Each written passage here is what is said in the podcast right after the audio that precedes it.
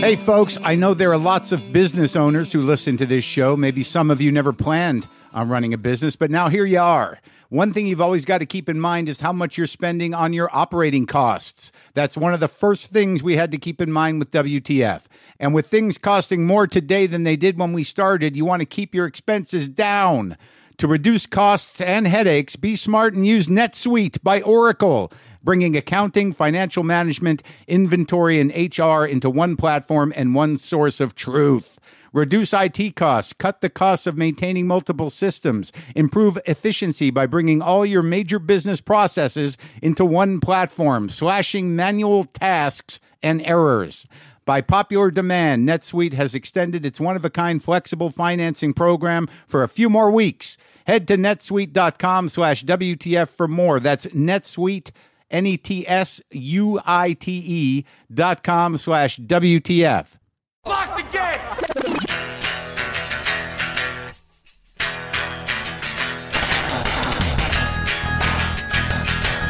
All right, let's do this. How are you, what the fuckers? What the fuck buddies? What the fucking ears? What the fuck nicks? What the fucking eastas? What's happening? I'm Marc Maron. This is my show, WTF. Welcome to it. Happy you're here. Hope you're holding up. I should tell you that my guest today is the uh, creator of uh, the musical Hamilton. He wrote and performed uh, in it. Uh, an amazing piece of work. Lynn Manuel Miranda is here today. Talk to him in a little bit. What's happening? I will be in Nashville at the James K. Polk Theater this Saturday, the 19th. You can go to WTFpod.com for tickets. I'm also going to be in Chicago. Chicago is on December 3rd. Two shows at the Vic, a 7:30 and a 10, I believe. Again, WTFpod.com slash tour. You get the information for tickets, links to tickets. Come on out. Let's hang out and talk. Let's hang out and talk. I did a very um, courageous and uh, somewhat uh, scary thing today. Uh, I, I did, you know, I did something I, I didn't think I would do. I didn't think I had it in me to do it. Um, but maybe uh, some of you can do it too. I don't know. I, maybe it's not right for you. Maybe it's too much. But uh, I'm pretty proud of myself. I'm proud to be American, uh, and I'm also proud that uh, that I took Twitter off my phone. Fucking gone. Hit the little X, watched it go away, and felt a relief. I felt a freedom from the bondage of self-induced post-traumatic stress disorder of feeling the need to connect and react to a never ending stream of garbage from the internet cesspool. I'm not saying that about my friends. You can all fight the good fight how you're going to fight it, but uh, I needed to collect my thoughts. I needed to look around me. I needed to uh, be in my car and not risking my life to uh, to react angrily to a tweet. I haven't really tweeted much in a couple of days because I, I, I don't. The energy is being misused. There's no way to uh, let love in and uh, figure out what the next right thing to do is if you're constantly consumed and jacking your goddamn endorphins and jacking your uh, cortisol levels to, to skyrocketing survival heights just by engaging with eggs and uh, hostile avatars of different sorts. The uh, the fronts of cowards and just people that want to annoy you. Fuck it. I got it off my phone. And now I can walk in. It's weird. You get this, it's almost like a phantom limb thing where you, I reach for my phone and I got it. Oh, it's not there. Whew, a little bit of panic. Hey, wait a minute. Say hi to that guy. How's it going, man? I'm all right. What? That's a sample of dog food? I don't have dogs. I have cats.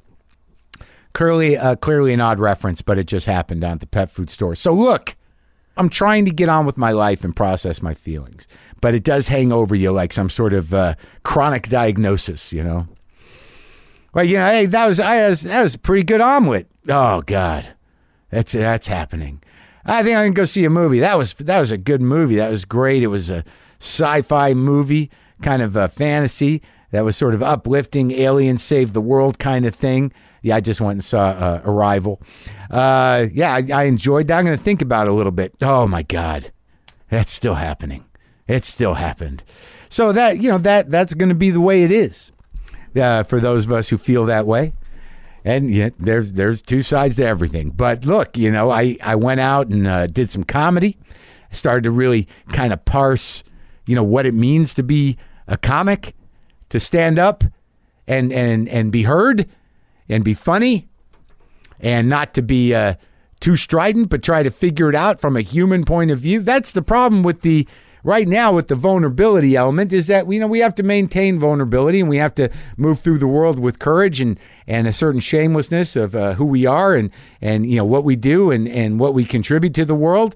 Now things that were once comfortable are uncomfortable, and that could just mean going to the fucking store for some people. But we are all Americans, and uh, you know we. Some of us got to push back. Some of us got to fight. Some of us got to resist. Do whatever you need to do to make your life mean something and to help other people. To help other people. And the cats. Got to help the cats, right? It was good to get out and do some comedy. See the see the the other comedians at the store, how they're doing it, what's happening, communing with the folks who come out with the audiences speaking your truth. Can't stop that. It was good, man. It was good. When things get hairy and things get scary, uh, I didn't plan on that rhyming. The uh, the intensity of, of life in front of you, you know, vibrates with uh, with uh, with uh, an immediacy. You know, it's a, it's it's a time now. If you're feeling uh, vulnerable, to lean on people that you love, get closer to people go out in the world, say hi to people, make sure people are, you know, being nice, maybe saying hello to the uh, to the clearly sad person, help people that need help. Leonard Cohen passed away, 82. Great run. Left some amazing work, which is the best you can really hope to do in this life. And I spent the other night, the night that he passed away, or the night that I heard he passed away, spinning some of those uh, albums. Songs from a Room, I think, is uh, the one I listened to. And I was a, I was a late comer to Leonard Cohen. I, I tried and I tried, and I always knew he was great, and I and I knew it was good, but it was not connecting with me. And I guess it's maybe, maybe just for me, it was as I got older I could deal with it. And I, you know, and I'm a poetry guy. There's no doubt about that. I'm not necessarily a lyrics guy, but I'm definitely a poetry guy. And and just uh, some of it got so much deeper for me as as I got older, and I guess as he got older. But I went back way back and listened to 12 songs, and uh, I'm I'm so grateful to have the work that that guy did. A real Zen master, a real Buddha of the song. He will be missed, but we have his stuff we have his stuff. That's the beautiful thing about music. You have the stuff. And this other very uh, wonderful thing happened. And I, I don't really use the word wonderful that much because I, I don't love it. Don't I don't love the word. But uh, uh, someone reached out to me, a fan of the show, and she she just said that you know she had all these records uh, that she wanted to give to me. And you know, I don't know who she is, and she doesn't know if the Twitter account's really me. So I, I you know, I message her. I go, "Is this for real?" Yeah, of course, I'd love to to take some records off your hands. And she goes, "Yes." And you know, we met at my office, and she brought over like 600 records, vinyl records that I find out were her her late father's collection, and and it it, it almost felt like this you know, you know, I could tell that it was a heavy thing. This is a loaded, a loaded shipment that I'm getting, but she needed to let go of it. And I offered her money. She didn't want money. She just wanted them to be appreciated. And uh, I had no idea what was in those boxes. She said he took very good care of them and that, uh, you know, she couldn't move around. You know, every time she moved, she had to schlep these boxes. And it felt heavy to me. But then I felt like I not only do I love records, and of course I want records, but I will appreciate them. I can be the custodian you know, obviously not entirely emotionally, but of these records and, and, you know, and, and accept the responsibility. I know some of you are thinking like some responsibility getting a bunch of free records, but I thought it was a lovely gesture and I didn't take it lightly. And there are some great records in there, things I never heard before, things that I avoided, some prog rock that I just never, never really paid attention to. There's some records in there that I think that maybe, maybe this gift is something I don't even understand yet. That somewhere in her father's collection might be a record that changes my fucking life. So, I, I, I hope she knows that uh, that that could happen. That could happen. I'll let her know. Her name's Kristen, and um, it's lovely to meet her. And and I, and I feel the weight of the records, and I'm going to listen to them. I'm going to listen to new things, and I'm going to uh, honor your late old man. So thank you for those. All right. So what's the point? Right? What's the point? Well, I think the point is you got to find the courage to be who you are. Look, there's a lot of people out there, left, right, people dealing with addiction, exclusion, you know, broken hearts, grief, angry, angry hope, reluctant hope, complete defeat. But fuck it, man. You know, we got to be who we are, and you got to believe who you are as a good person and and you got to act on that now. And you got to be aware and vigilant of, of people that that need some support. We got to get each other's backs. All people. Seriously. I you know i'm a reluctant optimist but i'm not going to surrender to ptsd of uh, the onslaught of uh, social media platforms or anything else. You know Sometimes in this life, it requires courage just to go out in the morning. You know, sometimes for people that the courage has to have, they, every day they got to deal with that for years. That's just the way it is. But um, I'm wary, but I feel good. My guest today is uh, Lin-Manuel Miranda, who uh, created the musical Hamilton, which I saw in New York, and it was phenomenal. And it was a beautiful, there's nothing better than people collaborating to do something amazing and proactive. That that I can tell you. And uh, in in the arts, that's certainly something that enriches life. Don't forget that if you're in the arts, because Hamilton was a a real transcendent experience for a lot of reasons that I was able to talk to Lin about. And uh, I maybe if you don't listen to the show all the time, I told you about how when I was there, um, he knew where I was sitting, and as they were doing their curtain call, he looked over at me and uh, he mouthed "Boomer lives." That was pretty nice, pretty nice moment. And it was like it was amazing to sit here and talk to him. He's doing uh, he co-wrote the the music and performed some of the songs for the new Disney movie Moana. Lin and I do a little singing. I will tell you that. I'll tell you that right now. Yeah, yeah, it's true. This is me talking to uh, Lin-Manuel Miranda here in the. Sometimes I wish I paid more attention in school, or in some cases, any attention at all. There are probably a lot of things I could have gotten more out of, like literature, and now it's probably not in the cards to go back to school and study the classics. But luckily for us, there's a new podcast called The Foxed Page that dives deep into the best books of all time. This is basically like the best possible college English class, but more relaxed and fun. No pressure of grades or needing to prepare something to say in class. It's only the books you want to read and know about presented by best-selling author Kimberly Ford. Everything from Cormac McCarthy to Madame Bovary, from classics like Frankenstein to modern hits like Lessons in Chemistry. I love Ireland, but I missed the boat on James Joyce. The Foxed Page has a three-part series on Dubliners, and that's a pretty great starting point. Want to get the most out of what you read? The Foxed Page is for you. Get it now wherever you get your podcast podcasts. Crutch.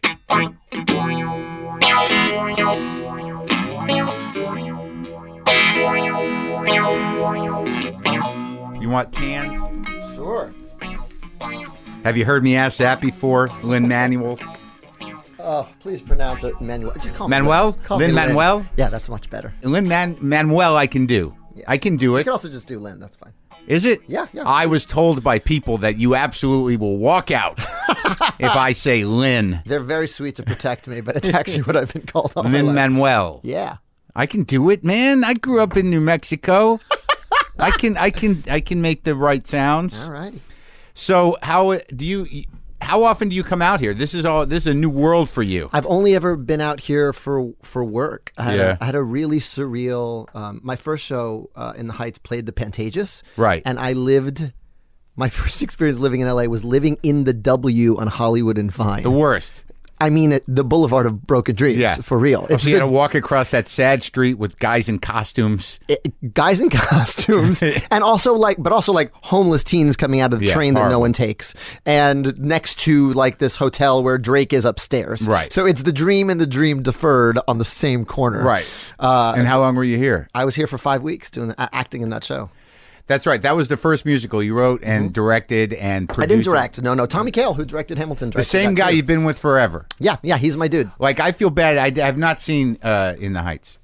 that's all right No, it's it's not all right. I, I, I feel terrible. I because I know it was the first one. It was. It was. It, I mean, and nothing will ever be that. Like I went from broke substitute teacher to Broadway composer when Yeah. that opened. And you you were broke substitute teacher, but you weren't acting. You were. You, I mean, you were doing things. I was trying to act. The only role I'd gotten was I was a bellhop on the last season of The Sopranos. I'm trying. I just watched it. Which episode? It was uh, they're going to get rid of something or check on a body. They're go- trying to find the Haven Air Hotel. Oh, right. Right. Oh, right. So, yeah. So I'm just like this tranked out bellhop who they ask where the Haven and my lines were, I don't know, I don't know, and ride off. And I remember. and And I I'm just watched it. You were out in front of the hotel, and they were asking where the old hotel was, and you were just sort of like dead eyed, and, Yeah. and they were like, "What the fuck?" And I'm so fucking green as an actor. You can actually see me look down for my mark. oh yeah.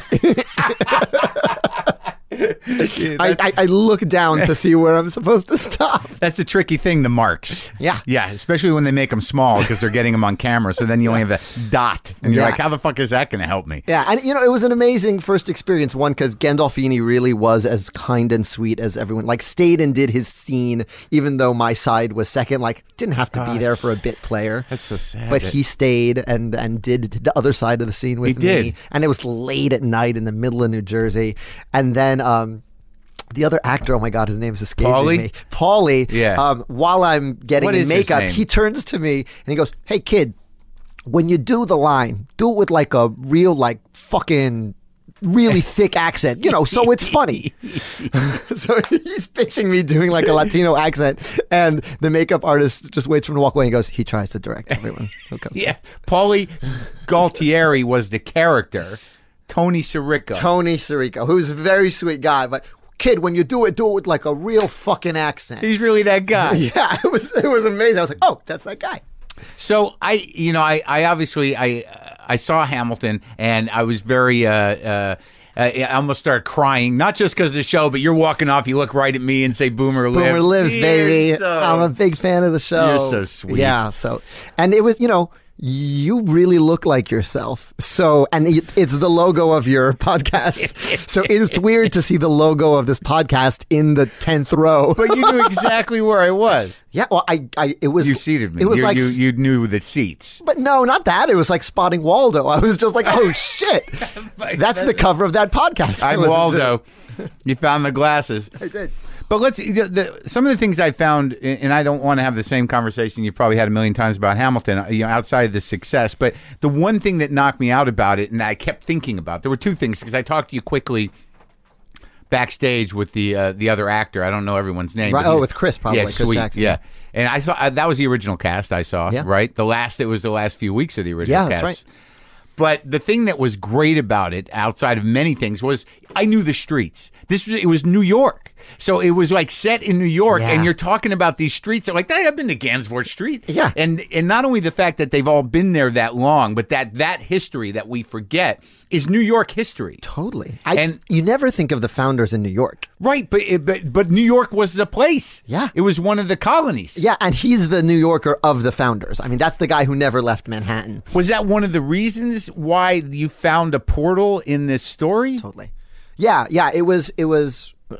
I- knew what most people know when I Yeah. picked up that book. Really, Which at random. must be not much. Mu- mu- Yeah, like I- he's, I actually- he's on the ten dollar bill. I knew and- he was a ten. I knew he was, he was like a, not a Yeah. president, but on our money. And Right. I knew that he got shot, and I also knew that his son died in a duel because I Yeah. wrote a paper on that in eleventh grade. Like you did? Yeah, you know, I think, and I think I I wrote about that because you know I was like emo goth teenager. I was like, oh man, his son died, and then he died Yeah, in yeah. the same way. Uh, it was before he died. His son yeah, died. his in a son duel died in a duel three years before he did, and it was like pretty much the same spot in Weehawken, like in the same area.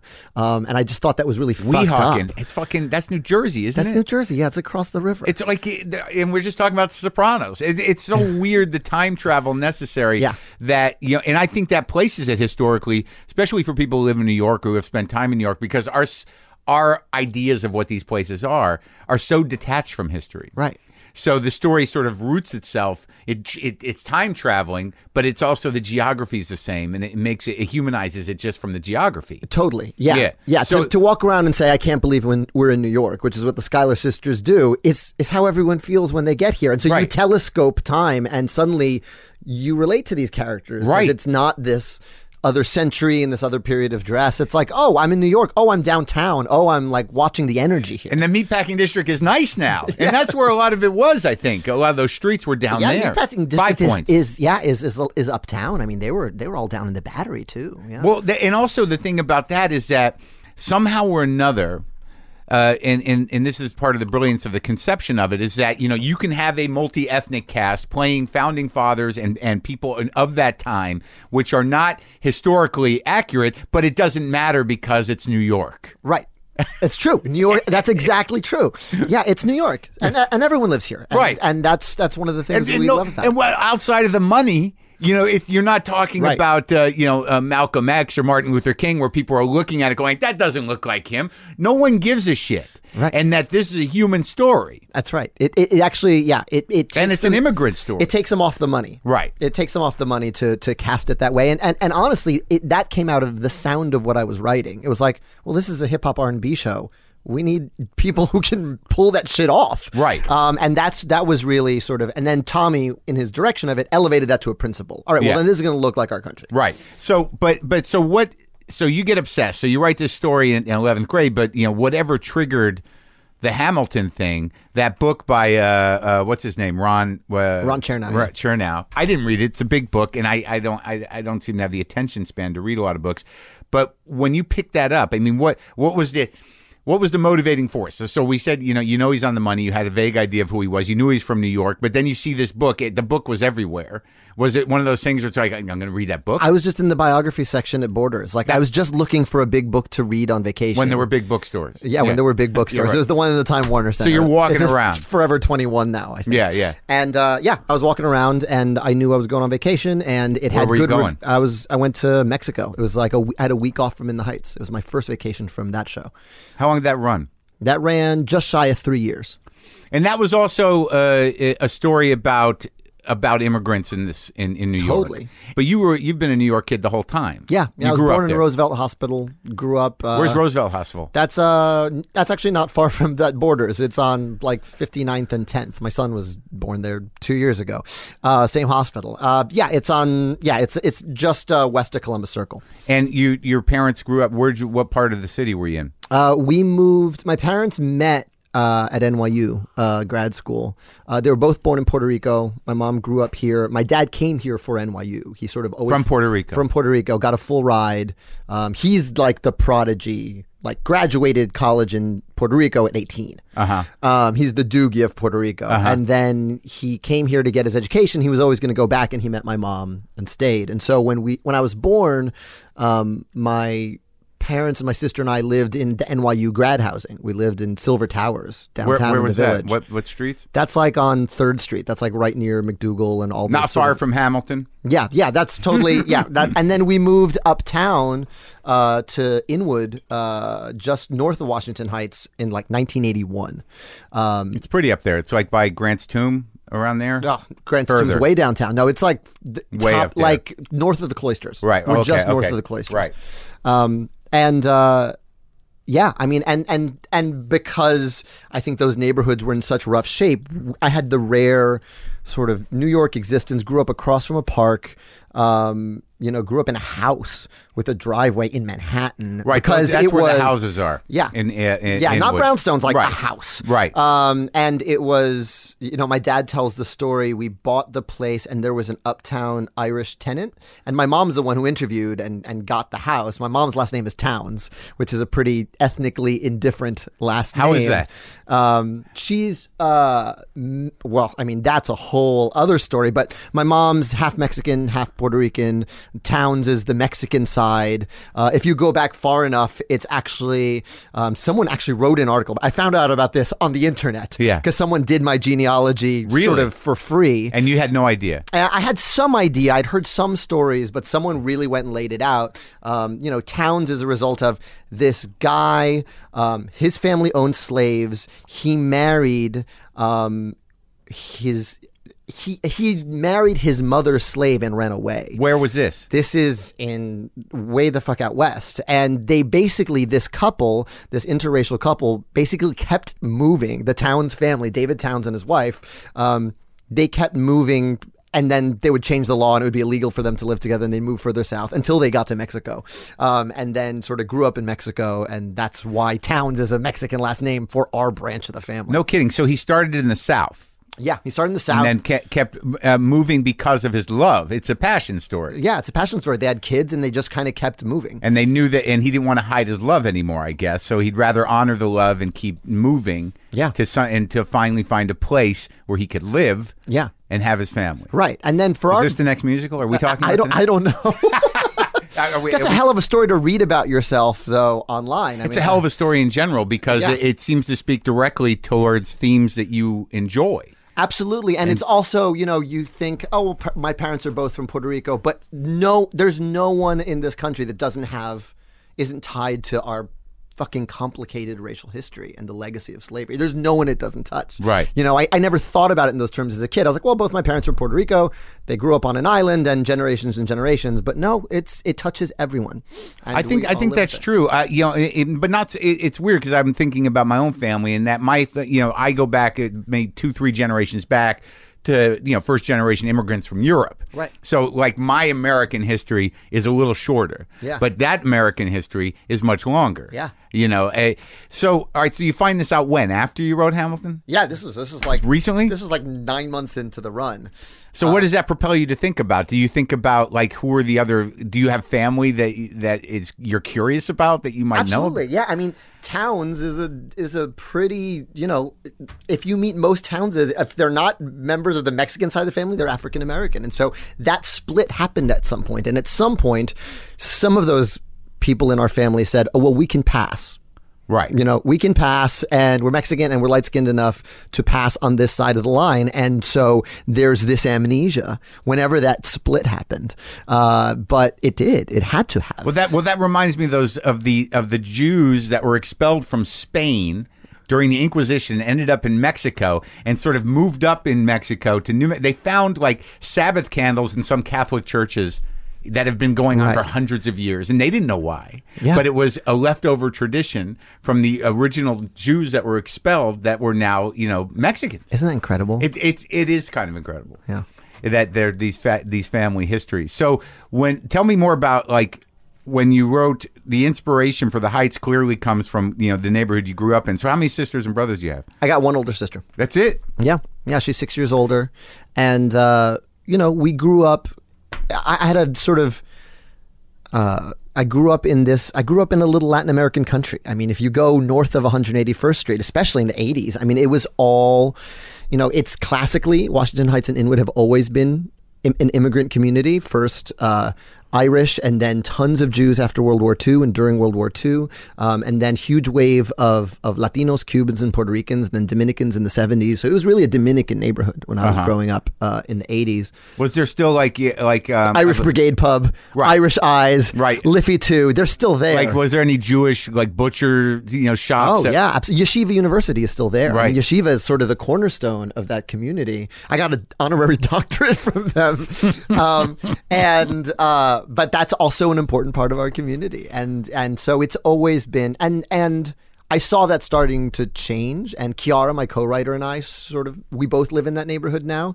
And I remember when I was in college, the first Starbucks showing up, and you know, it's that thing you deal with of you know, immigrants live where they can. They make the place special, uh, and then you know, and then there's a point where it gets so unaffordable that the people who play make the place special can't Then afford to the- live there the, anymore. The artisanal colonization begins. Correct. At And first so- the yuppies, and now like hipsters who refuse to call themselves yuppies because they don't dress like that.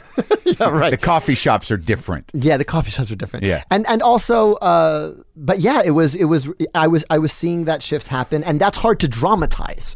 You know, it's hard to you know. There's a lot of musicals where there's an outside force change. Gentrification is hard to dramatize. yeah, dramatize. yeah, in a way that feels um, compelling and feels high, high stakes. You know, you look at Fiddler on the Roof, like, oh shit, like you know what the outside threat is in that world. It's intolerance and it's a wave of hatred that's coming, and it's even going to break the bubble of Anatevka and this place where things have been done the same for hundreds of years. When did you first start engaging with, with musical theater that where where it took on this life for you, where you could you, you know draw parallels uh, to your life? I mean, where where did you start thinking like when did you first see Fiddler on the Roof?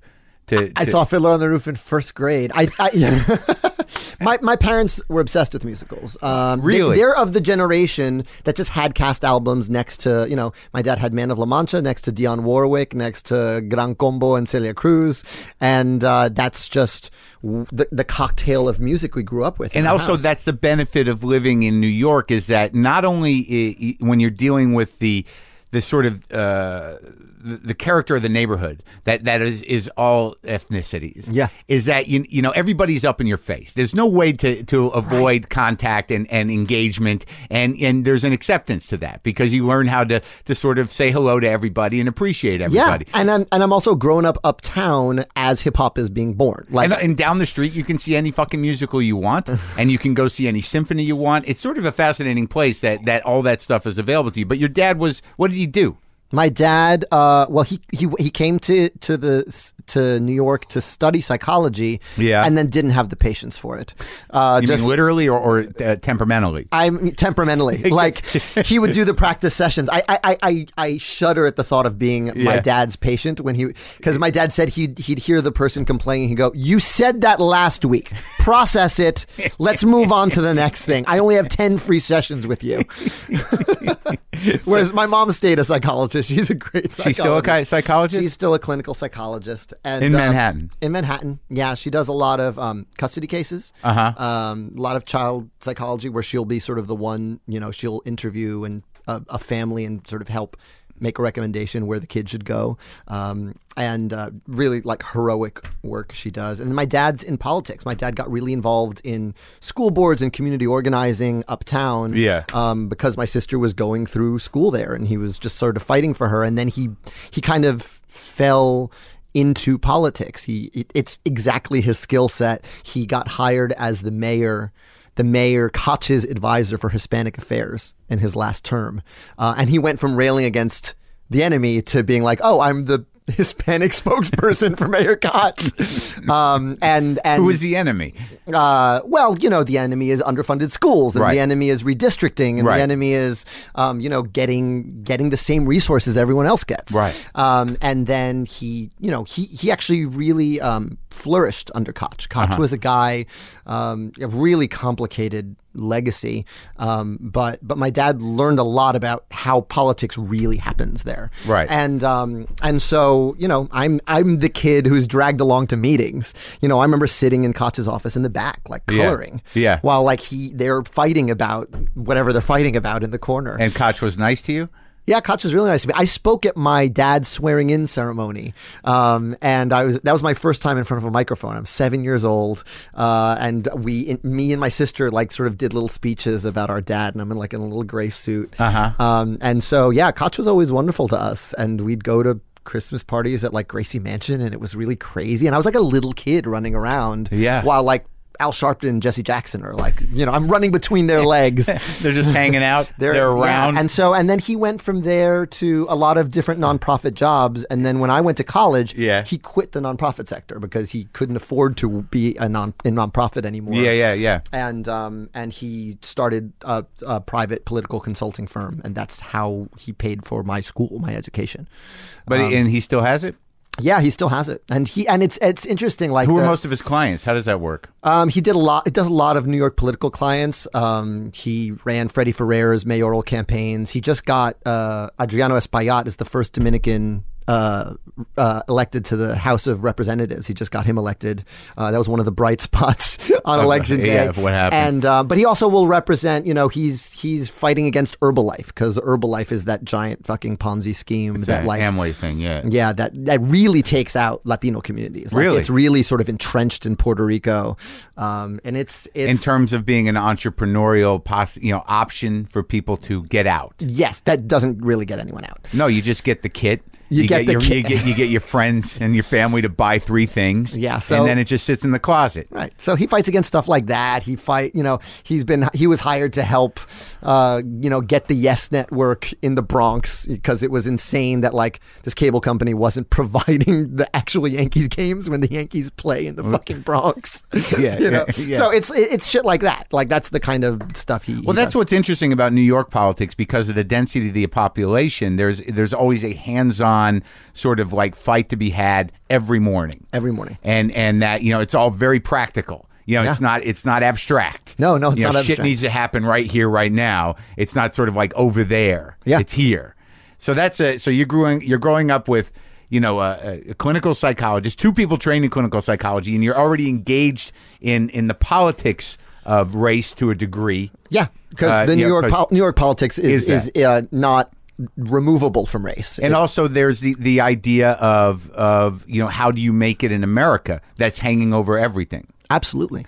and that's what the and, and that was sort of the story of of In the Heights, right? Yeah. Yeah. Yeah. And it's and and it's also eh, but the other thing within the Heights, the really sort of I think biggest reason that I started writing that show, because I started writing that show when I was 19 years old, was that I wanted to be I wanted to have a life in musical theater. I just I was a kid who figured out who he was in the school play. That was that was my corner of identification in the hierarchy of high school because you get friends from different grades.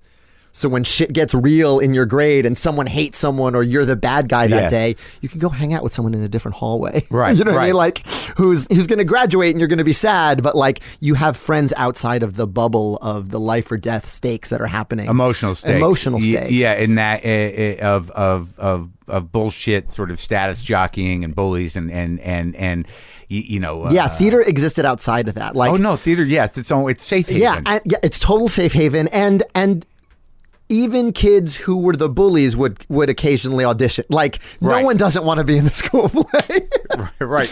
The, the, the guy who's a one note guy, maybe his one note will, will be the right one. They, Yeah. they go, "Well, I'm, I'm a football player. You'd be perfect for the guy that's got one line. There's and then maybe they'll surprise you and sing well. There's a famous alum of my high school Yeah. named, uh, well, his rapper name is Immortal Technique. Uh-huh. He's one of the most sort of politically ideological. He really made sort of an incredible life for himself as a, as a rapper. Right. He was a school bully. And he terrorized kids. He'd throw them in the garbage. I got thrown in the garbage by him. Isn't that interesting? And um, yeah, he was a really angry kid, and and it's it's been wonderful to watch him grow up and like find a political outlet for that anger. Right. Uh, and and to know who the enemy but is. he was just Felipe, and he scared Right. the shit out of us. Right. And uh, but he was in the school play. Like he got a part the senior year, and I was like, oh my god, I'm in a fucking play with the dude who scares the shit out of all my friends. And did, and were you surprised at that moment by his like because it's like usually when someone is you know strutting like that or a bully like that that you know when they're in a different situation you can sort of see their vulnerability and Yeah. and yeah, he's got to memorize his lines. right right it's that's that's a vulnerable place Yeah. Yeah, absolutely. So, all right. So you see Fiddler when you're in first grade, but then do you keep going to musical theater? Do you do you what do you? No, that's the thing. I mean, I think I'm like a lot of kids in that I fell in love with cast albums. Like I've never seen Man of La Mancha, I've never seen Camelot, but my parents played them so much. I've got this idealized version of them in my head. Like I just the, the the arc of the, the song. arc of the songs and the way those told a story. And I, I sort of found, um, I always found that I, I'm, I'm gravitated toward, I gravitate towards music that tells stories. You Yeah. know, it's, uh, it's, I mean, Leonard Cohen yesterday, like Suzanne. I think, you know, Oh I, I think of those gut puncher. gut puncher. Um, Leonard Cohen has my favorite quote about songwriting, which is, being a songwriter is like being a nun. You're married to a mystery. Yeah. Hey, I don't know if the, the I wonder if the world could handle a, a, a musical not unlike um, uh, Mamma Mia or some of the other ones they've With attempted Leonard to Cohen. with- So- be a heavy evening. It would be a heavy evening. Like, all right, here comes the ninth verse of, uh, you know, um, but you know, yeah, he's a he's a, a tower. He But was- anyway, it took me a long time for me to appreciate him. You, you know, like because I didn't quite, you know, register it because I'm not, you know, uh, a lyrics guy, and I've talked about this before. I, I'm a I'm a melody guy, and I'm a, a, a fucking rock guy. Yeah. So for me to listen. Like you know, when I watch Hamilton, like I'm, I was like, You're working hard. Well, yeah, because I'm like, because I, I don't, re- I don't have the reflex of hip hop. Like I, like people who listen to hip hop, it, it's there's no, it's not an effort to understand what's happening, you know, and, or follow it. But for me, just to pay attention to something other than beat and and melody is sort of like, oh, I got to work, you know. And you know, like I felt like an old person at that show. Like I'm, I'm sure there's a lot of uh, like people my mother's age going like, it was hard to follow because you got to listen, You gotta listen. and you got to follow the rhythms, and and they're not ingrained in me. Not be, I mean, I, I like hip hop, but it was not what I was brought up with. right? No, I, I feel that way when I go see Shakespeare. I, even if it's a play, do Shakespeare. but even if it's a play I've seen, like Yeah. I've seen Macbeth maybe fifty times, Yeah. and you go and it starts and you go, oh shit, I forgot how to listen to Shakespeare. like I'm, I'm in a panic the first ten minutes, and then your brain clicks into it. Like there is a rhythm to the speech and the the the pentameter that Yeah. you, then you you go, okay, no, I, I'm with it. Yeah. It took me a second to orient myself, and I'm with it. And I think the same thing happens with Hamilton. I think you No, definitely. you you, you go like this and you clench up like oh they're are they going to be talking this fast all night and then Right. you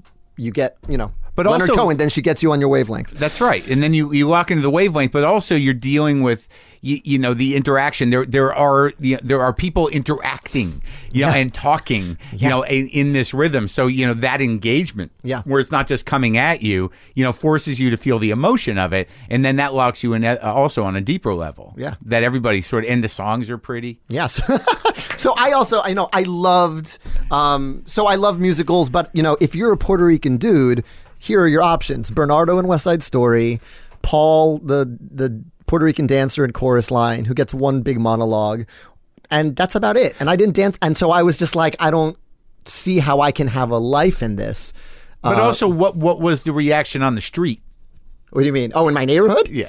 Oh, I mean that was it was you know it's funny I, I got into my school when I was 5 so I it w- I had Uh-huh. Which the- school? Uh, I went to Hunter, which is like this magnet school on the Upper East Side. You have to take three IQ tests to get in, and I Right. got in in kindergarten. Right. So I had the conversation: Are you Lin or Lin Manuel? When I was five years old, you know what I mean? I go from speaking Spanish at home to speaking English at school, and that in a way, I'm really grateful for it because I sort of learned how to talk to very different types of people at a super young age. You know, Right. a lot of kids when they grow up in my neighborhood and then suddenly they're in college and they go, "Holy shit, there's no one like me! Like, what the fuck am I doing here?" Yeah. I, I had that happen when I was six years old.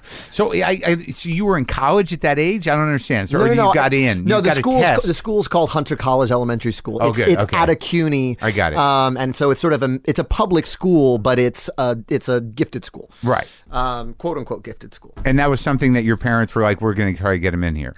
Yeah, I had a really rough time in nursery school. And They're like, we got to get him. You know, you know, we can't afford private school. Right. like he's got to be smart enough to get into this motherfucker. All right. So you were able to cross that that cultural uh, boundary at a very young age, and it became adept. You became sort of it was second nature to you to deal Yeah. with the two worlds. But like as yeah, you, but I, I had my friends in the neighborhood who went to school locally, and then I had my friends who lived on the Upper East Side. and did you ever get shit for being a musical guy Uh, in the neighborhood? I got shit from being a musical guy everywhere. That's part of it. Um, you know, I've I had the advantage of uh, my great uncle in Puerto Rico was an actor. He was a really famous actor on the island. Actually, he started the. His name is Ernesto Concepcion. So my Latino side of the family, who they're normally the ones who give you shit, like what Right. acting, what Right. acting, Right. Um, they they got it because we had a family member who was actually actually made a living at it. Um, so In it wasn't Rico. quite st- as stigmatized as it might be in other families. Yeah, I made a living in Puerto Rico, and his uh, his son is, is still is a really talented actor uh, on the island too How much time did you spend in Puerto Rico? every summer. So and, and that was the other thing I got. So I'm I'm switching between the Upper East Side and 200th Street, and then every summer I get sent to this tiny town, uh, Vega Alta, Puerto Rico, population I think it's like 70,000 now, Uh-huh. um, and uh, where my Spanish is so shitty uh, that like kids my age just I start to engage and they go like, "You talk weird. We're going over here." So all my friends in Puerto Rico were my grandparents' friends. Like I'm like. I, I'm still close with all the little old ladies who survive, uh, who are over there. Yeah. And I was hanging out with them and watching He Man in Spanish and watching fucking Flint, Flintstones in Spanish, which is called Las Picapiedras, um, which means the stone cutters. Um, and so So you feel very connected to it. yeah, I feel very connected to it because um, I, I, I, and I'm grateful for that too because it was, uh, it was most. I think a lot of kids whose parents come from somewhere else really feel a disconnect from their ancestral place of origin, and I, I don't. Like I had summers there. I ate the food. I, you know, I worked. I had a part-time job like in Puerto Rico, and so that was, uh, you know, that that's also a part of Is your home bilingual now? yeah. Yeah. Yeah. My, my, my wife uh, grew up in Washington Heights too. And uh, she's an even crazier mix. She's Dominican Austrian. Um, her dad grew up in the city. Like her, her dad was like, I think of him as like a character in the Bronx Tale. Like he grew up when it was like black block, Puerto Rican block, like, and it was turf. Um, he had a do up group. Like it's like Yeah, yeah. that level of that Yeah, New York in the you know in. Washington Heights. And then her- uh, her mom's Austrian, like came here uh, as a teenager. Um, and so um, she grew up speaking Spanish. She got sent to DR every summer. She was sent to the Dominican Republic.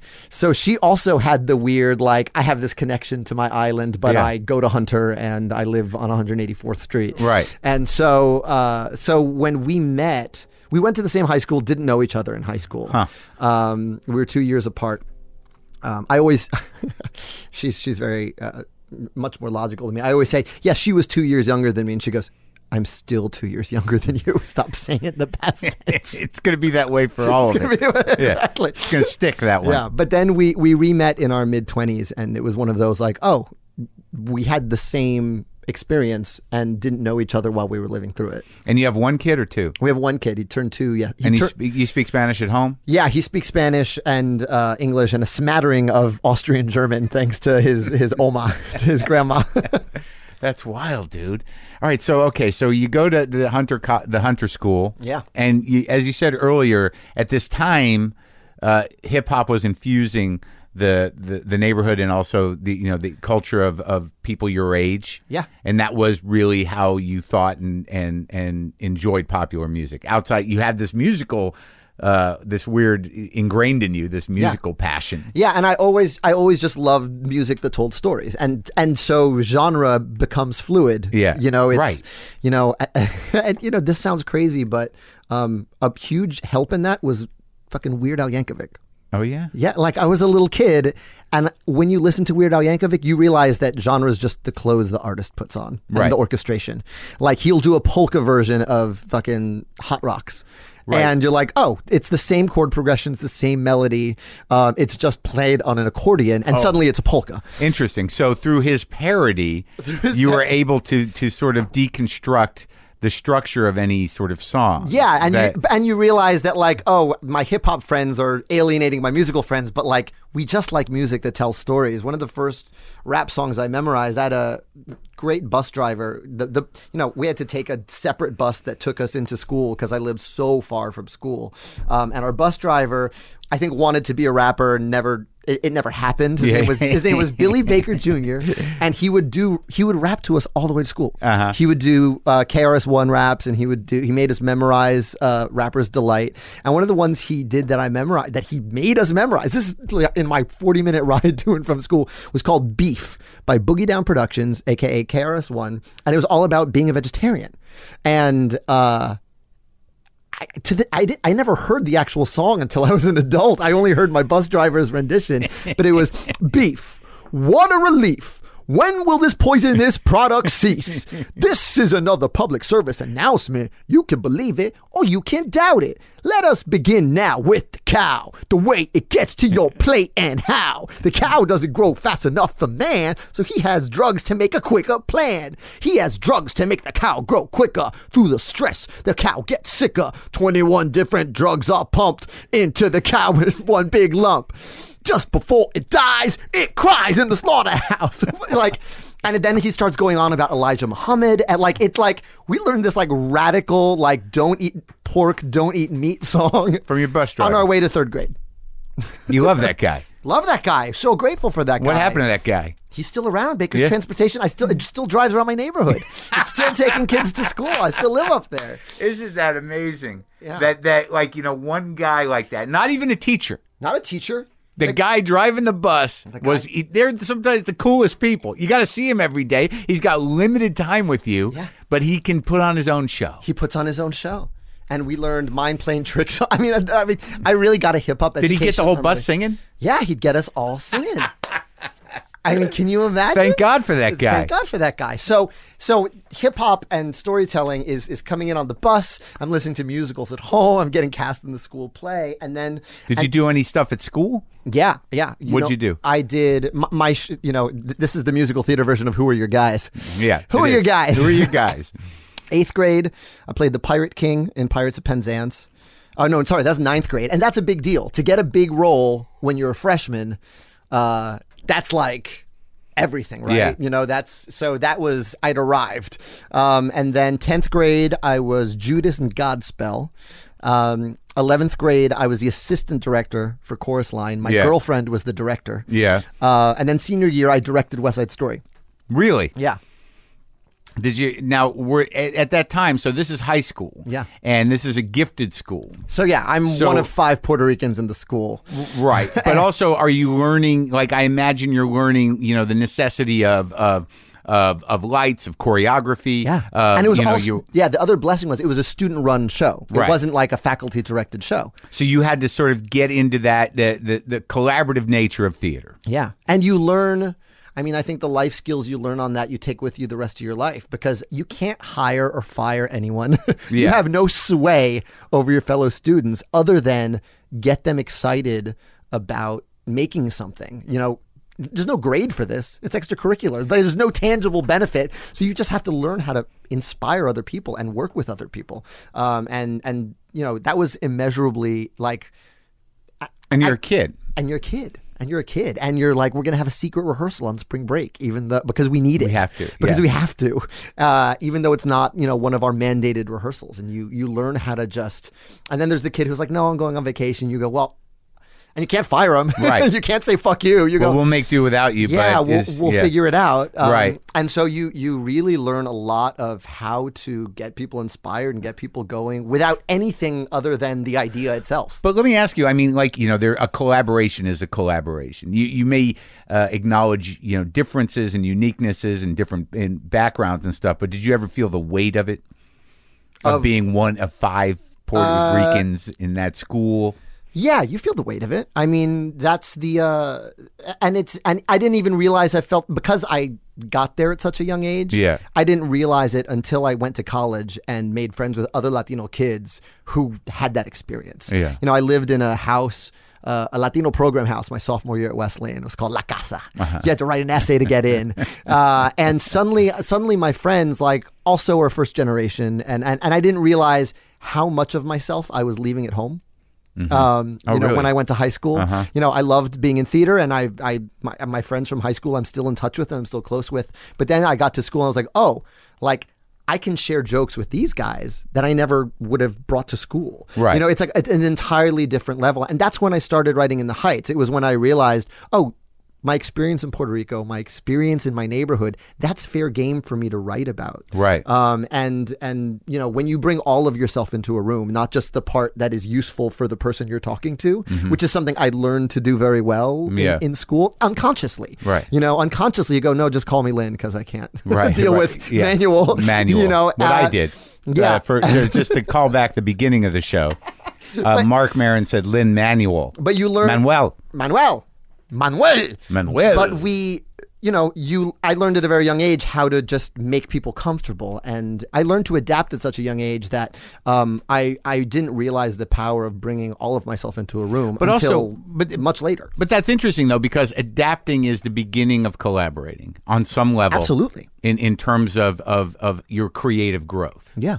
That you know you knew who you were, you weren't ashamed of it, but you innately adapted to the the cultural. Yeah, I talked about the things that we can talk about. Right. What was on TV last night? And then at some point you realize like I can celebrate the things that are different. yeah, and I can bring you something you maybe don't know about. There you go. You know, that's that's what in the Heights was the beginning of. It was oh, I'm going to take the Latin music I grew up with, and I'm going to play with that in these songs because I was writing musicals already in high school. And there's no fuck you to that. There's celebration to that. correct. There's yeah, it's correct.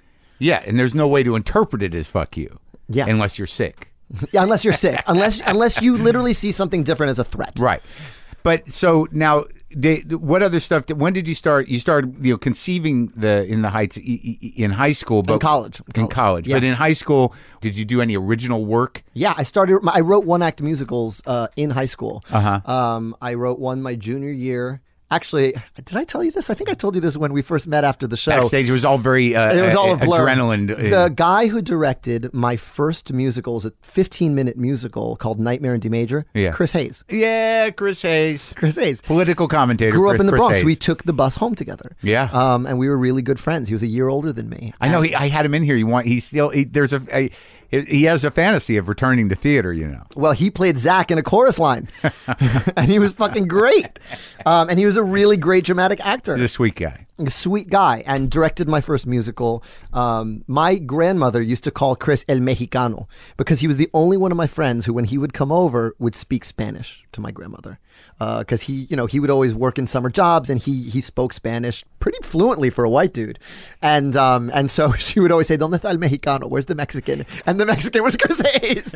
That's so it's it, it's it's cute and it's it's it's moving, you know, because there is a, there was um that working class civic minded Yes. uh, family that you both came from. Yeah, that's right. That that you you know that you, you weren't there wasn't this sort of you know gunning for the prize, which I I think you know we all do innately, but we'd like it to be true to ourselves. I think that's somewhat somewhat of what that first musical is about, right? I, yeah. Well, in the Heights, sure. Yeah. Um, Nightmare in D Major, on the other No, hand, no. was like about a fetal pig from AP Bio coming back for revenge. That's the one he directed. That's the one he And That was a directed. musical. That was a musical. So was that a, a Little Shop of Horrors? Kind yeah, of? it was like all this weird dream, right? Okay. So it was, you know, it Yeah. was, it was, there was a lost love, and then there was this fetal pig. It was so fucking bad. It was like, I'm just a fetal pig. I'm not very big. So why did you cut me up in bio class? And she comes back with a knife and threatens him. And then she dredges up all the monsters from his subconscious Uh-huh. to fight him. Like, here's your alcoholic Uncle Steve. like, here's your fifth grade nurse. You know, it's, it was like a really Sounds deep, though. show. Yeah, it was. I mean, for me, for 16, it was pretty deep. And then my senior year, I wrote a musical called Seven Minutes in Heaven because write what you know. So I wrote a musical about the first unchaperoned party I went to in seventh grade, where half the kids are like ready to make out and like do all the shit. Yeah. And half the kids are like, I thought we were watching Disney Afternoon Right. and like still kids. So Yeah, like yeah, yeah. you're on that weird nexus. Right. Um, and that's what, like one of the first songs I wrote that I'm really proud of. There was a this little girl who sings, you know, in sixth grade everything was very clear. You guys go play, we're fine right over here. But suddenly we're interested in what they have to say. They're just as stupid as they were last year. Like she's the girl who's like, why are we fucking with boys right now? like we were all fine on our side of the line, and now all my friends are obsessed with making out with those idiots that we were just playing with. Yeah. Which is kind of how I felt like lurching into middle school. Like, whoa, wait, are we doing this? Are we like racing to second second base and third base and Who's gotten to second base already? Right, right. Is that a thing? Have I am, am I behind the curve? What that shit? exactly do you do at third base? Yeah, I, I, I never understood third base. I didn't understand third base till I was past it. to quote chorus line. Is that a chorus line line? It was uh, I didn't know what uh, puberty was until I was almost past it. Yeah, that's a chorus. That's a I chorus like line the line. more specific version. Yeah, but that's easier to put was- this in there than is to figure out how to work it. Yeah, yeah. I, I get Frenching. I get getting Yeah. under the shirt. I don't know what happens after that. that's right. That's right. Yeah, in between third, There's fluids involved. yeah, in between second and, and home plate. That There's that's a world uh, of mystery. Well, you got well, you got to ask questions, and you know, at that age, you're not going to be asking questions. That's right.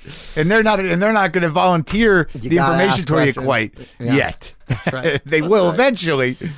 Oh man. Did you ever consider doing straight hip hop? I mean, yeah, not in terms of musical, but like pursuing a career as a as a rapper or hip hop artist. I, I mean, you ended up being a hip hop artist, but Yeah, but I think if if I, if I had been around that more in my day to day school life, I think that's probably the direction I would have gone in. We had one really great uh, hip hop group in our school, and um, and I sort of worship those guys. They had a band called Dugis. They're still around, and They uh, were a group? They weren't like a- they, a yeah, they, troupe, they were like a they were- they were like a roots type yeah. band. Like Oh, they were a band, and they had MCs, and and they were great. And all I ever wanted to do was I was in Pirates of Penzance with the main MC from his name is Lauren Hammonds. He's a great guy. Mm-hmm. And I would sheepishly be like, I wrote this rap. Do you think it's any good? Like, cause he was, Yeah. he was already a senior and he was such a gifted, he's such a gifted MC. Yeah. Um, so, but, but then I, I never got any encouragement in that direction. Yeah. Uh, so I just sort of, you know, it just sort of bled into the, the, the musicals I was writing.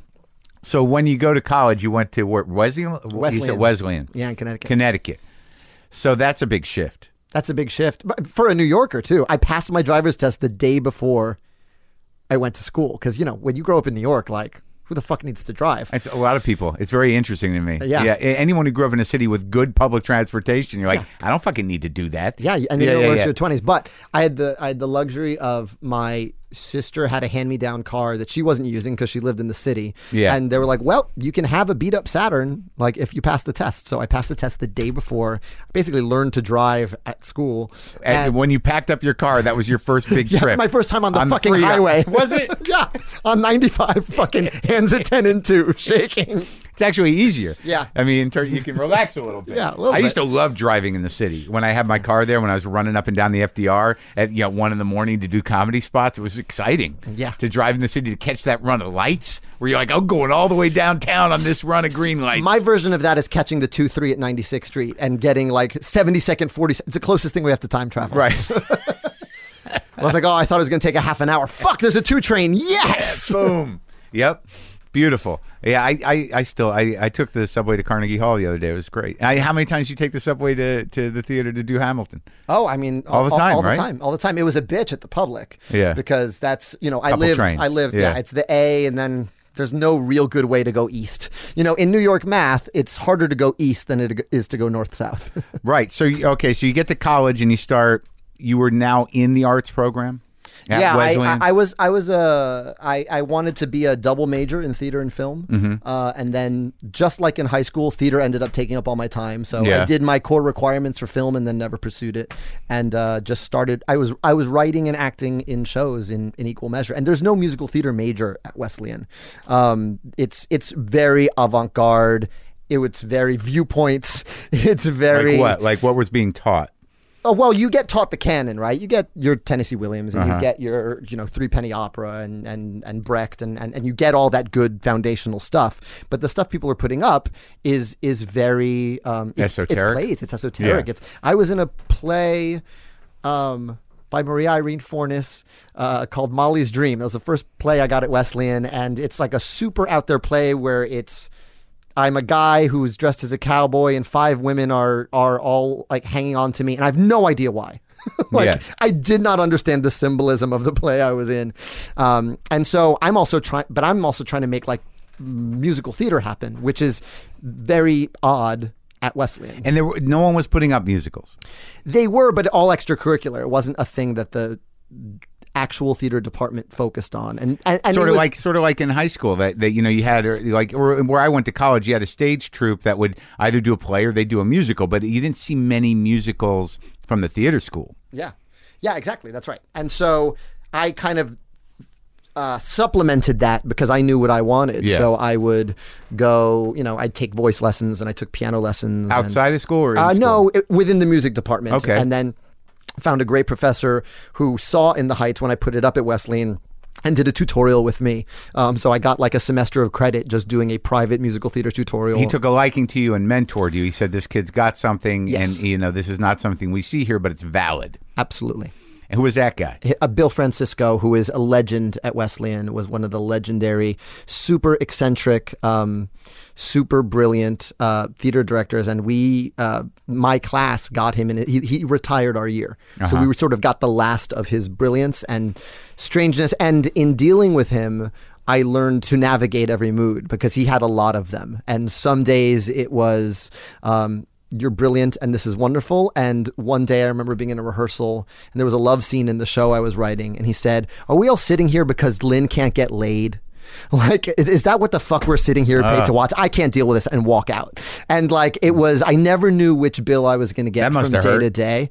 Uh, yeah, it on many levels. So again, the the adapting kid is put to the test. put to the test by a brilliant, um, but also very moody uh, genius. So when you score, you, you, you know, because I like the, I have musical in me. Uh, I I, uh, I I stuff it down. you, push it down. I push it down. But like a lot of times, I find myself like there. It's very in, you know sort of like nicotine lozenges. yeah, you make up the song. it's it isn't. I'm it is here with my thermos again. You get beautiful. beautiful. But that instinct is is is just the instinct that you nurture when you're when you write musicals. It's the when do we break into song? right, but there's like, but you can like, I don't go to many musicals, but I know like the like you know if I go, there's my thermos, I put. but why are you singing like that? Like like that's the thing. No, I know, but because I'm not, I didn't, I didn't take it to the next level. That's your job. What I'm saying is, I know just after that that I can go like, "There's my thermos with coffee it. How will I drink it? When am I going to drink it?" Ba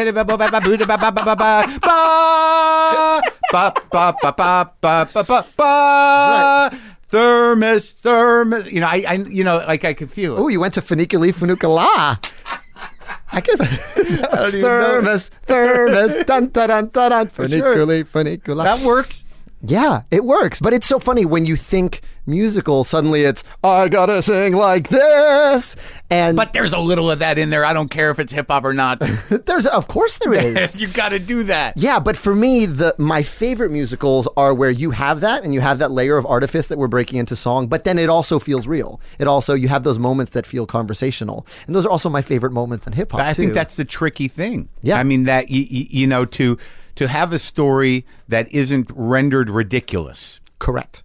by by the the nature of the of the mode. Yeah, and the best songwriters can do that. They can they can make heightened speech feel like something we'd say in our real lives. Uh-huh. Whether it's Sondheim, with, you know, with a little priest from Sweeney Todd, with them singing, you know, how about priest? Try little priest, you know, and it just feels like they're talking, but it's this incredibly elaborate rhyme scheme. And, and also, like you, just by what you just did there, uh, you know, I realized that you know, with the benefit of song, you can you can really talk about heavy shit and deliver it in a way that is it's like lubricated. yeah, yeah, and and yeah, all of a sudden you don't realize until it hits your heart, You you know what's happened. Totally. You sneak it in. You mm-hmm. absolutely sneak in whatever you like. You know, the one of the biggest showstoppers in Hamilton is this song called The Room Where It Happens, where it's from the perspective of a guy who's not at a meeting. But then the shit he's saying, I, I mean, and you're seeing dancing and you're seeing this incredible stagecraft and incredible orchestrations by Alex Lacamoire. But, you know, the, the lyrics are the art of the compromise, hold your nose and close your eyes. You know, we, we want our leaders to save the day, but we don't get a say in what they trade away. We dream of a brand new start, but we dream in the dark for the most part. Wow, it's so irrelevant. it's like you know you're writing from a historical context, but politics has not changed. Not a bit. Not a fucking bit. It's fucking fascinating. So now, okay, so you do this personal story about your neighborhood. You know that that that is you know it's your first musical, and it gets a lot of attention. Yeah. And now, when you do when you do orchestrations, do you write music? Yeah, I so the way I work is I I play piano. I'm a pretty shitty pianist, but I can play just well enough to write my songs. And you can read music. and I can read music, and that becomes part of the process too. Like if a if a melody can survive my chops, Yeah. then it's catchy enough to to survive. You know what I mean? Like a it's- jingle. It's yeah, it's got it's got to survive like my fruitlessly getting it wrong until I've got what's in my head down on paper. Uh-huh. Um, and what what I my way of working, I think the fastest way to work is I'll make a big. You know, Heights was written in GarageBand and Hamilton was written in Logic. We're writing it. We're we're in GarageBand now. Yeah. Me and you. Yeah. We exist in GarageBand. Yeah, all of In the Heights got written in GarageBand, and then I, I send these files with rudimentary arrangements. I've played the bass part, I've played the guitar part, I've played the piano, and I, you know, send it to Alex Lacamoire, who then orchestrates it. He assigns, uh, you know, he adds all these colors in the way he assigns uh, the the music to different uh, parts. And, And he- what's his job title? He's uh, the music director and he's co-orchestrator. Uh, he's the orchestrator and arranger. Okay. For my work. And and um, you're, you the the guy you've worked with forever, uh, Thomas. Tommy Kail, yeah. You worked with him on in college. Uh, no, we met the week after I graduated college, but he directed In the Heights. Um, we went to the same school, but and and who co-wrote In the Heights with you? uh, Quiara, Quiara Hudes, she came along in 2004 um, when I realized I, I can't do all three of these jobs. And, you know, I was I was writing the whole thing then, and uh, I didn't want to let go of music or lyrics, but I was happy to let go of sort of libretto duty. Yeah. Uh, and she was, uh, it was like what sent. exactly is the libretto? That's the story. That's the story. That's Yeah. the dialogue. That's the structure. Um, you know, it's sort of the unsung art form in musicals. Right. If the, the the running joke is, you know, if uh, if a musical uh, succeeds, you don't notice the book writer at all. If a musical fails, the book write it's the book writer's fault. Um, and uh, Quiara wrote an amazing libretto for us, and she grew up in North Philly, so she understood sort of that immigrant neighborhood uh, changing uh, in a very in the same visceral way that I did. Um, and first in her family to go to college, and sort of she really like got those characters, and you know she was working from an existing show that I wrote in college, and then we sort of ripped it up and wrote it from scratch when when she came on board. Wow. Yeah, she's and, incredible. And that did well for you. did well. Like uh, to me, that was the pinnacle of how well a musical could do. Like we won best musical. We ran three years. We had a touring company. And you're acting for the first time. and I was and I was acting. I was you know I got out of the bellhop outfit and got to play a leading role in a in a musical. And I wrote my own sort of opportunity in that way. yeah, I know that. I, I I know that feeling. Yes. And but you had not been hitting the boards too long with auditions and stuff. I mean, you were always working on the musical, right? I was always working on the musical. I was substitute teaching to to pay my But rent. you weren't like going out on auditions every other day, were you? Um, no, not really, but I, I did. I mean, Yeah. I went on voiceover auditions. Sure. I went and you know, I didn't. It, I didn't have an agent for a really long time. Right. So you yeah, got one now, though, right? I got one now. yeah, but Heights was Heights was my calling card in a in a pretty big way. and that's and that and that uh, that solidified you. Yeah. your talent and also your world that like you know not unlike your father's entrance into politics they were like all right we've got a, a, a latino guy that that's that that speaks the language of, of art and love and, and music and everything else and and he can do it for a, ma- a mainstream audience Yeah, and I think I think what people recognize in that show, both traditional musical theater fans and and people who want something new out of their musicals, was um, these guys love musicals. You know, there's a lot of people who sort of try to write shows for Broadway, and we go, we hate musicals. That's why we wrote one, and so you know they get met with indifference by the community and. In the Heights is such a love letter to the music, to Fiddler, to fucking, I mean, everything I grew up loving. In the same way Hamilton is. Um, you know, I, I, I didn't want to burn it down and start from scratch. I wanted to write my version of a musical. Right, but there was also some precedent. I, I mean, there was, uh, you know, like I remember when I was a kid, you know, going to see the the the black cast of uh, Guys and Dolls. Yeah. you know, and you know, bringing the funk, bringing the noise, and Yeah, some of the stuff yeah, that, that, came out the same year as Rent, and that was a watershed year. I mean, that was and Kushner's musical I saw, Yeah, uh, Carolina Change. which I thought was tremendous. Incredible musical. And and uh, what else? Like, because I just talked to George Wolfe, and when I was there to see Hamilton, George Wolfe know, is amazing. he's great. And I went to see Shuffle Along, and there there are Such an incredible show. It was a great show, Yeah. and there are similar themes. Absolutely. Who And- gets and- to tell your story? Yeah, and, and, and maybe one of the greatest companies we'll ever see. Like in Shuffle Along? In Shuffle Along, It was un- I- astounding. it's it's um it's crazy. It's not still running. It is a little crazy, isn't it? Oh, yeah. Now, uh, but see, like that's but that's an interesting question because y- you know Hamilton is now going to run until you know your kid can play the lead. so. Most likely, it's never going to go away. They, they're going to rename the theater. It's like the Lion King did. You know what I mean?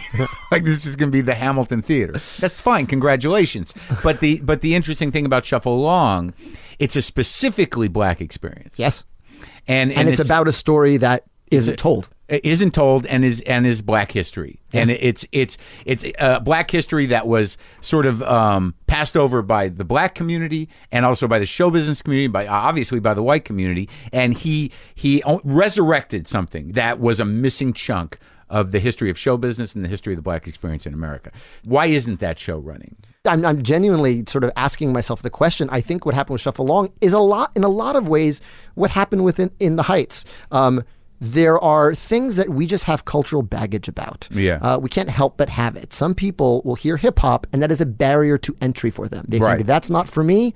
I'm not going to. And, and Broadway's fucking expensive, Right. so they think that's not for me. I'm not going. You know, in the Heights won all the things it could win, and yet by the standards of the stuff, the success it had, didn't Yeah. run very long Right. because hip hop, Latin musical, that's a lot of cultural barriers for the people who can afford Broadway tickets. Right. And I think a similar thing happened uh, with, with Shuffle Along. It Right. was um, this African American history, and and you know, there's no barrier to entry there. You know, some of the greatest musicals. You think of The Wiz, you think of Porgy and Bess, you think of there's such an incredible uh, history of African American musicals written by African Americans, starring African Americans. Um, but um, for whatever reason, um, they it didn't get out of it, it, it. Something was a barrier to entry for, for people, and I and I don't know what that was. Yeah, but I and, think and that I- was that was true of in the Heights too. Of people being like, "Yeah, not for me." They just I- they heard the general, they heard the elevator pitch, and they're like, "Not for me." Yeah, but uh, but I think also that you know working people you know do get priced out. Absolutely, And- and that's- absolutely, it's so fucking expensive to, to mount the show. And how how do you sort of like because I know you guys did your you did take action to sort of make the production more available, didn't you? Uh, yeah, to- I mean, the, the biggest priority we had was was kids have to be able to see the show. It, Right. it- it's it's useless to put on Hamilton and not have the kids who are studying this shit not have access to it. So we developed a program where twenty thousand school kids are seeing Hamilton every uh, every year, um, and that's going to continue with the touring productions. Like in every every city the show will go to, we will partner with the chap the Title One schools um, and get the kids who are studying that into the theater. Um, you know, we can't solve the problem of supply and demand. Um, you know, the, the the magic of theater is that you're in the room with the thing, and I don't know how to solve. 1300 people you know that's how much we have room for right, but the also you're you know the the soundtrack is available at a reasonable price, and the soundtrack is the whole show. Yeah, and it's a sung through show. Yeah. so you get the entire plot and, and everything. and, and then you're giving kids that experience that you had. yeah, it's, it's exactly. yeah, I mean, that's how you experience musical theater. Yeah. you know, and yeah, because we didn't see many shows. We just, I, I just fell in love with Well, when albums. when does this like? And we're going to get back to you buying that book in a second. But when, when does this like? When does it? Uh, is it available for? Can high schools do it? Not yet. Right. Um, there's sort of the, the life of a of a show is uh, if you're lucky enough to get to Broadway um, and it does a little well, you do a tour and more people can see that production. That's the same footprint and the same. Uh, everyone's involved. Like Tommy and I are putting Yeah. up those tours. We're casting those tours. Um, some shows get the luxury of a UK.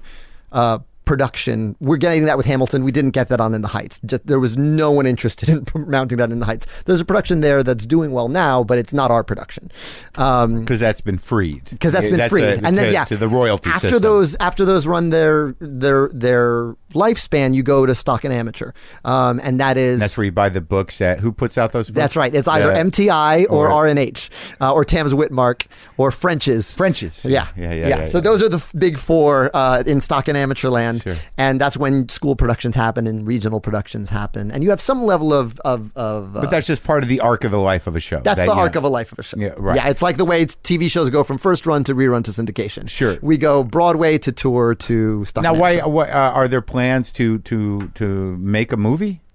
of Hamilton? Yeah. Uh, not for a while. I'm I'm in no rush. You know, Yeah. I, I I really feel like we work so hard to make a thing that works in the theater. I want people to see it in that form Sure. first. Um, I don't want the movie, which will be an act of translation, if it's brilliant or if it's terrible. Um, Well, you got you you did study it a little bit. I did study it a little bit.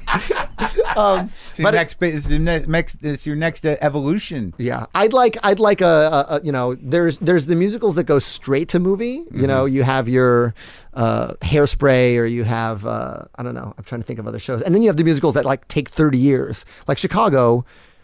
Open the the movie of Chicago, which I think is actually better than the show. Even I thought Rob Marshall did such an amazing job with that thing.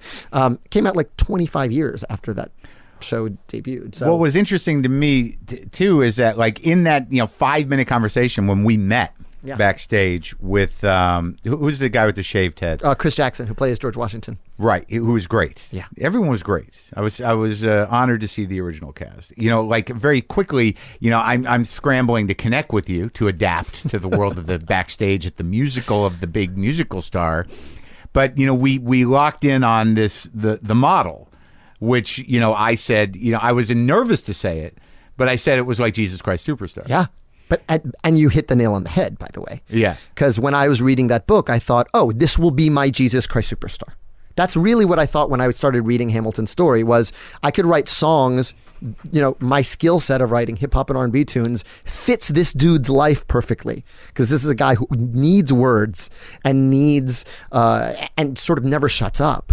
Um, the kind of music I write will service his life really well. And I'm going to make a concept album, which was what Jesus Christ Superstar did. It was a concept album first, and then they figured out how to stage it later. Really? Yeah, it was not. It was not conceived as a show. It was I, and that as was a concept record album. my parents had, and that was a record that I listened to as a kid. Yeah. and because there, and when I saw the movie, I was like, "What the fuck?"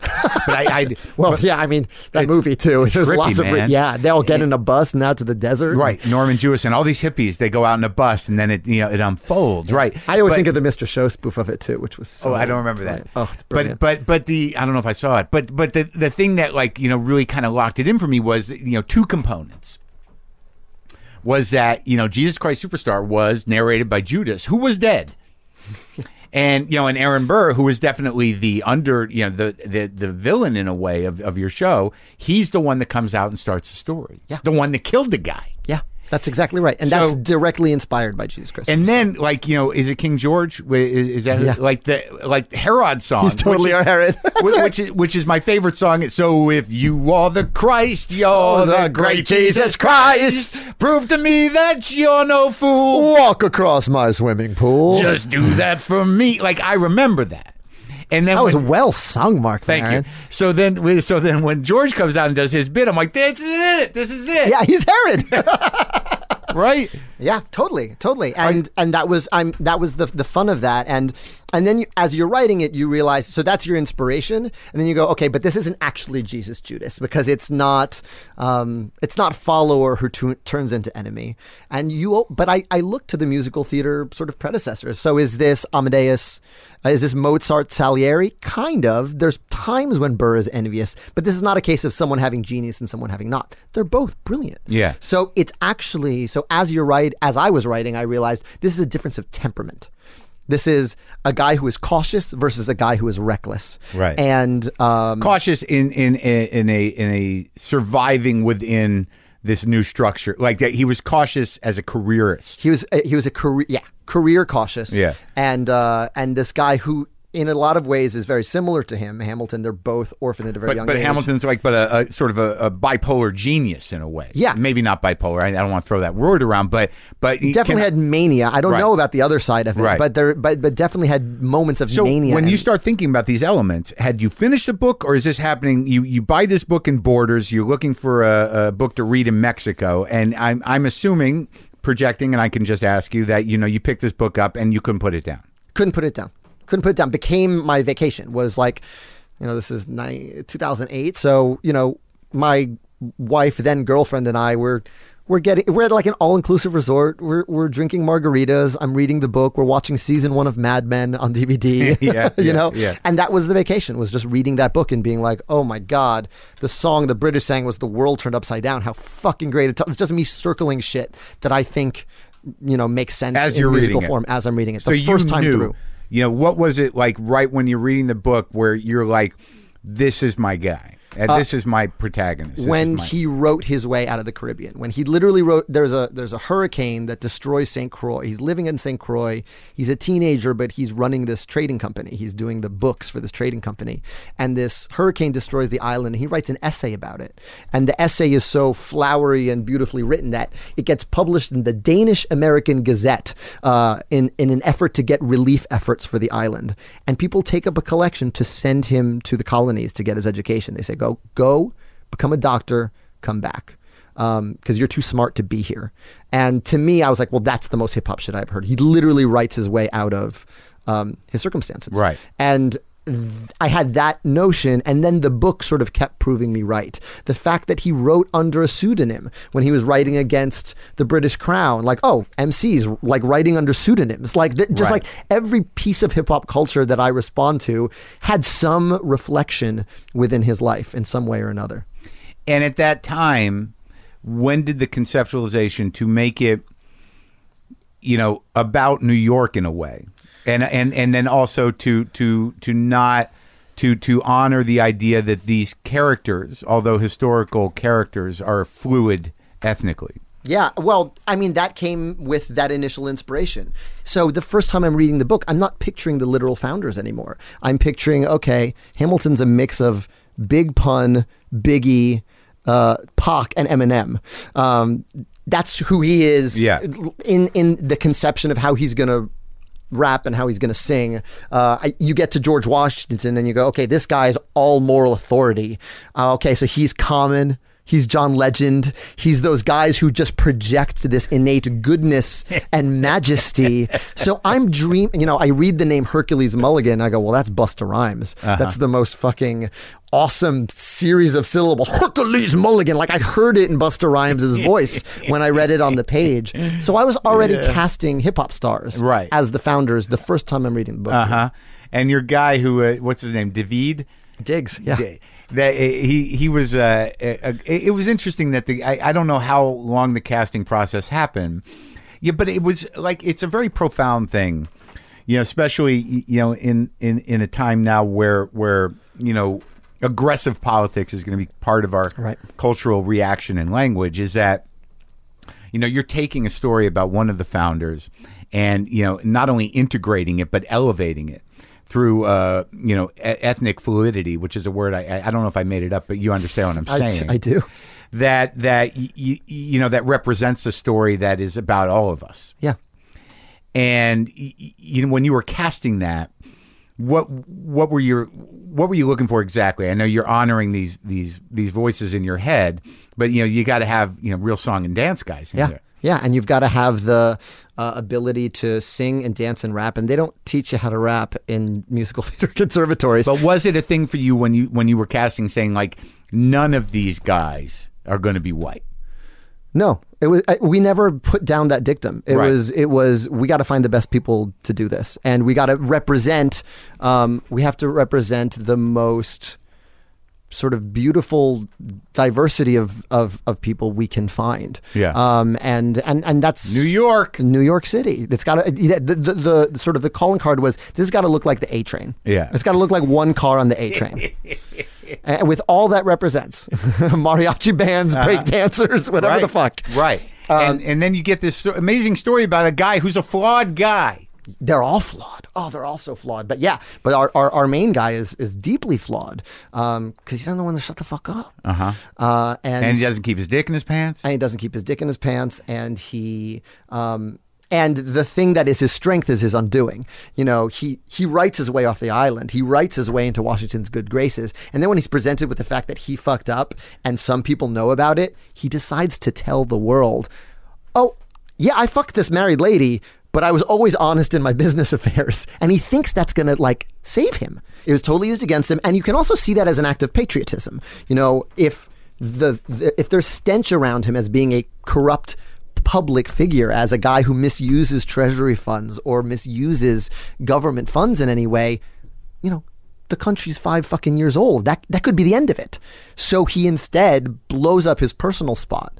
Um, you know, I, I got to I, I got friend I was friends with Mike Nichols before he passed. You were? And uh, yeah, I got cast in a reading uh, that he did shortly after in the Heights, sort of a reading of a play that nothing ever really happened with it. Um, but we, we went to dinner, and this was before I'd written any of Hamilton. I said, I think I'm writing something about Hamilton. And he said, That's the greatest, that's the last honest American. He was a big Hamilton buff. And he always pointed to that moment of that guy ruined his life to save the Republic. Um, and, and his wife, like, taking the ultimate affront of blowing up his personal life and his infidelity and stuck by him. Like he thinks those are the two of the most courageous Americans who ever lived. And he was at our last workshop before we opened it to public. That was the last time I saw him. How how often did you uh, counsel with him through the process of creating it? Um, not so much on this, just sort of checking in, and I would tell him, you know, I'm, I'm done. And we invited him to la- that last workshop, and I was so thrilled to to have him there. Uh, Tommy Kail, if you know, there's a great quote. Uh, where if, if Tommy Kail had to make his Mount Rushmore of directors, he would say Mike Nichols and Hal Prince twice. you know, those are the guys. Um, and so, so you know, I think the fact that he he, he always respected Hamil- the historical Hamilton. He was very uh, he was very happy that the show uh, was going to have a kind of a life. Um, and he was he was a wonderful guy. The, the last email I have from him was just after my son was born, um, just saying like, oh, it's it's all different now. Yeah. Like, y- you you're you're going to find all new stuff. Yeah. And also, like you, you, know, with Hamilton, you know, you were able to deal with class. Mm-hmm. You were able to deal with an, uh, not only just an immigrant story, but also a story about politics, about love, about you know desire to transcend your class, and all the stuff that you know that that are conflicts and parts of the American experience now. Obviously, Absolutely, now they're coming for me. I've said too much. I thought that was just your ride. I thought you're at that level now. No, not That yet. They're going to chopper you out. No. Gotta go. the ladder drops into the garage. But now, like you know, dealing with you you know, as we were talking when you came in, that you said you were en route en route from uh, from London on election night, and you you landed in this. Yeah. And we talked a little bit about your political consciousness. You know, you're a young man, and Bless you for saying so. Oh, come on. I'm 36. yes, yes, you're a young man, Thank you. That's very sweet. and you know you you know your creative life evolved in you know a, a fairly you know restrictive political environment you know being the the bush years and everything else Yeah. and that and your political life i guess started then as well Yeah, yeah. I mean, I mean, that's it, it's funny. I, I, I got, I got to my hotel after flying on election day, and I jumped immediately into a big Skype session with the same group of friends that I've spent the last four elections with. It's my Wesleyan, so two bush and one obama two Bush and one two, Obama. two obamas um, got very stoned in 2000, waiting for a president to emerge. Yeah. And, you know, Wesleyan's a pretty left leaning place. Um, I fell asleep, but my friends all went to Foss Hill and wailed and howled at the moon um, and just sort of wailed, like, how is this happening? Uh, 2004. Uh, we were at my friend's house in the village, and no matter how many times we played Eminem's anti-Bush song, it Yeah. didn't break our way. And just remembering getting very sort of sourly drunk. And then 2008, we were in the same apartment and danced in the streets and danced Right. in Union Square. do you remember like were, were you in uh, new york city uh, when 9-11 happened yeah, uh, I was on my way there because it was primary day. That was that was a voting day. Yeah. Uh, and my dad was running Freddie's mayoral campaign, so I was going to drive down, vote, and come back. And it was also the day Bob Dylan's "Time Out of Mind" album came Oh, out. yeah, yeah. So the first thing I did in the morning was I knew I was driving to the city. I went to the record store in Middletown, Connecticut, Colony Records, uh, to buy the new Bob Dylan. And the very stoned, sleepy guy who runs that shop was like, "Hey, man, someone like tried to blow up the World Trade Center." And I said to him, "Yeah, that happened like eight years ago." Because I was thinking about the first time. Right, right, I was The guy I- in the van. The guy in the van. Yeah. And I was like, "This guy's really out of it." Yeah. And and and he said, "No, man, it's a," and then got like very like clear eyed and said, "It's a really good day to buy a Bob Dylan record." Hmm. And I popped it in my car. And then when I drove back home, I turned on the TV, and the second plane was flying into the tower. And I remember just sort of people coming over to our house and serving serving drinks and calling family members, and because I was supposed to drive, and then we heard that Manhattan was sealed, and I wasn't able to go down uh, because there was no one getting in or out. Uh, But you were able to get point. home. Uh, I got home a few days later. Wow. Um, and uh, my dad was downtown. He saw it. He was running a campaign. Um, and, you know, in his mind, he says Freddie Ferrer would be mayor if that hadn't happened because they suspended the election. Um, and then the other guy, you know, there, there was no hiring a Latino mayor after Right. that happened. It was like we're not we're not fucking with that. We're not fucking with the system. We need to Right. You know and would- that then that defined political discourse for another eight years. yes and the you know the the element of of immigrants and terrorism you know defines it again now and it has always you know sort of like i i trying to find a way forward uh you, you know that would honor all people uh, which is is also what Hamilton does. So like I mean in in you know and I've talked about this a little bit but it, it because it's just happened. Yeah. But you know obviously you know a lot of people in this country, you know, made a decision for whatever reason, you know, some better than others, and but they are people. But you know, the progressive fight of of you know racial lines and immigration, which is so much of what Hamilton speaks about. You, you know what what as an artist, you know, how do you impulsively or, or you know now two three days after, what do you feel going forward? What what what has it been invigorated in you? Uh, well, you know, there's the initial despair that your candidate didn't win and the Right. values that you believe in didn't win. And that's win. normal. And and then I, don't know, I woke up with an enormous sense of moral clarity, um, which, as you know, for progressives is always hard. Mm-hmm. Yeah. clarity is never something that's close to in the conversation. It's like, well, what about this? But what about this? But have you considered this perspective? Right. You know, we consider so many perspectives that Right. sometimes we're, we're paralyzed. Right. Um, but in the face of this, it was like, well, this was a campaign. Uh, the campaign that won was run on the alienation of others. It was in the first speech. Mexicans are sending over rapists and criminals. Mm-hmm. In the next speech, it was we're going to ban all the Muslims. And so my first thought was, okay, our job is to make the Americans he's ta- alienating feel safe.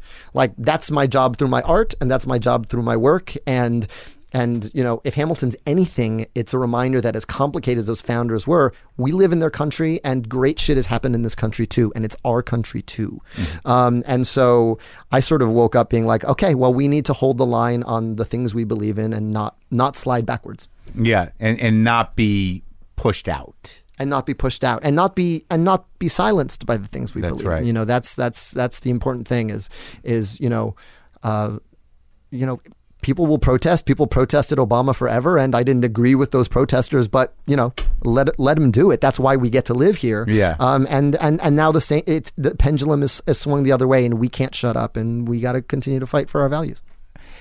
Thank you. Thank you. And uh, and and I, I, uh, the this movie, like I watched a couple of clips of the animated movie. Yeah, Moana. Oh, what a dream. It's good though. I, I mean, the, so the small great. clips I saw, it's like you know, I, I don't. Again, I, yeah, I'm I, I'm uh, you know a little uh, closeted musical fan.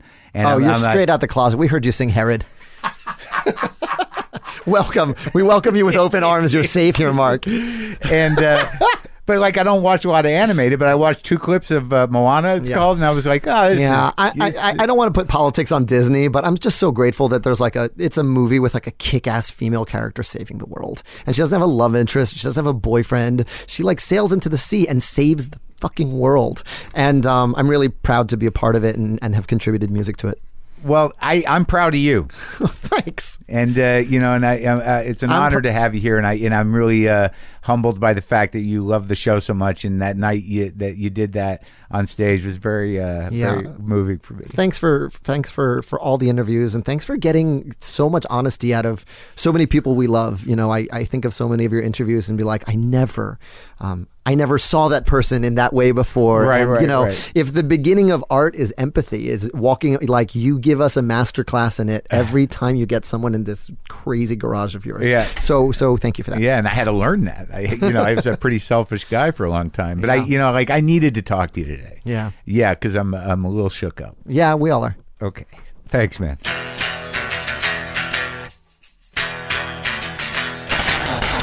That's it. What a lovely man. What a great show, great artist. I was uh, I was honored to have him over. I believe I will play guitar. I believe I will. I have not planned anything, but that hasn't stopped me before.